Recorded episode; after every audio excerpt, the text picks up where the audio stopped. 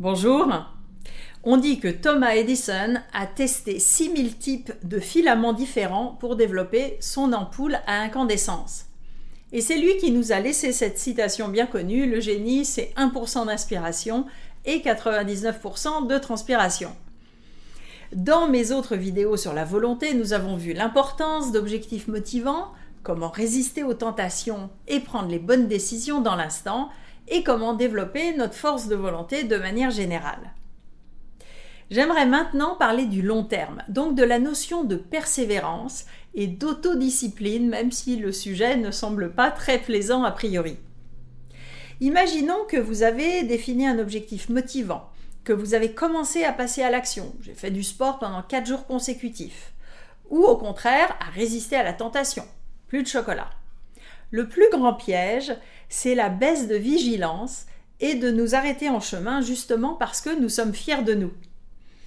Kelly McGonigal, dans son livre The Willpower Instinct, nomme ce piège license to sin, le droit de pécher, sans doute un clin d'œil à James Bond. C'est quand nous sommes fiers de nous que nous sommes les plus susceptibles de nous arrêter, de succomber à la tentation. On peut appeler ça le risque des progrès.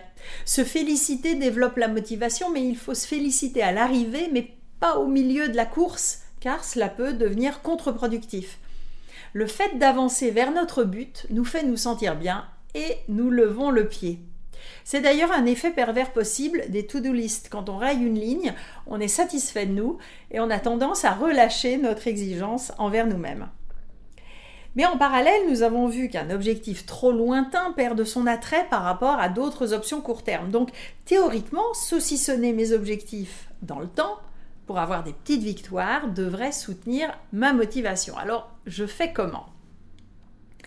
Une stratégie est de mettre en place un plan d'action très organisé, des routines d'action pour éviter au maximum de se poser la question d'où j'en suis et de ce que j'ai à faire et aussi anticiper comment je pourrais dévier de mon chemin. Donc, première règle, une fois que j'ai défini un objectif motivant, je le décompose éventuellement en objectifs court terme successifs, puis je planifie le travail en tâches très précises et je mets en place une routine implacable dans le passage à l'action au jour le jour. Car il y a un autre risque étonnant dans la volonté, si j'imagine que je vais faire quelque chose, ça baisse ma volonté. Cela a été montré dans les études avec des promesses de dons. Les gens qui imaginent faire un don dans le futur se sentent déjà généreux et en fait font moins de dons. En regardant vers le futur, nous nous créditons par avance de nos comportements vertueux. Donc si vous pensez que vous allez faire du sport demain, vous allez avoir plus tendance à ne pas en faire aujourd'hui ou à vous offrir du chocolat. C'est pourquoi ça aide de bien séparer la phase objectif et la phase action. Quand vous êtes dans l'action, vous êtes à 100% dans le présent. Et ce n'est pas demain que vous allez faire du sport, c'est dans votre agenda à 16h et c'est non négociable. Parfois aussi, nous ne sommes pas réalistes dans notre organisation personnelle.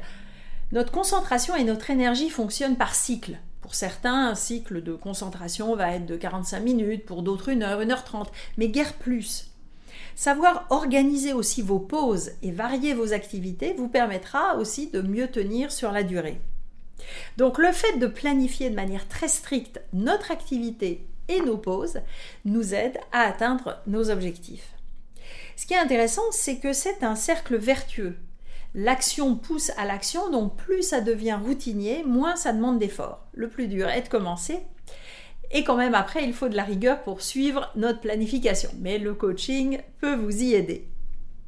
Deuxième règle, anticiper les moments de faiblesse. Donc il s'agit d'anticiper comment je pourrais faillir, renoncer, repousser ce que j'ai prévu de faire. Car oui, vous allez certainement craquer à un moment, prendre du retard. Pensez à Thomas Edison et ses 6000 filaments. Il a dû avoir des moments de doute.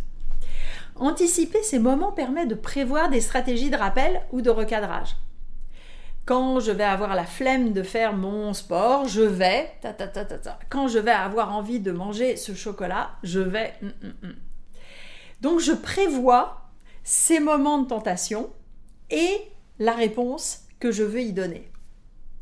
Ça peut être aussi tout bête comme mettre une alarme pour vous forcer à arrêter de travailler et faire votre sport. Et de mettre cette alarme dans une autre pièce, et bien forte bien sûr, pour vous obliger à vous lever pour l'arrêter. En faisant cela, vous êtes déjà dans le mouvement. Ça marche aussi pour le réveil le matin, pour les adeptes des grasses maths. Vous pouvez organiser votre environnement pour que la faiblesse soit vraiment difficile à satisfaire. Donc enlever le chocolat de la maison ou le mettre dans la cabane de jardin en hiver au Québec, ça dissuade pas mal.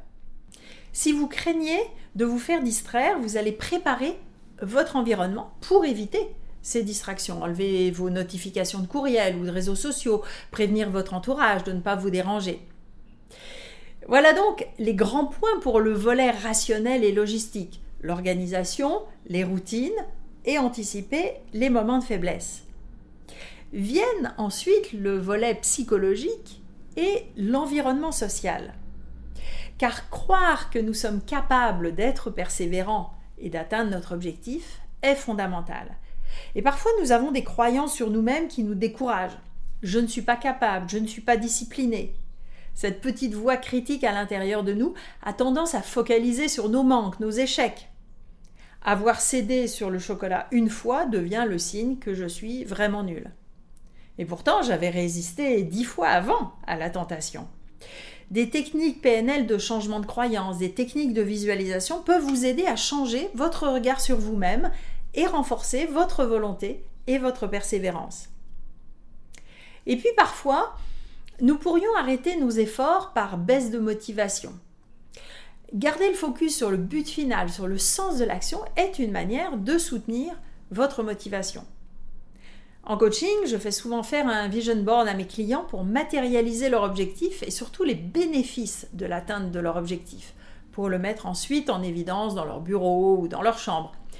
Mais cela peut être aussi simplement un post-it collé sur un écran d'ordinateur.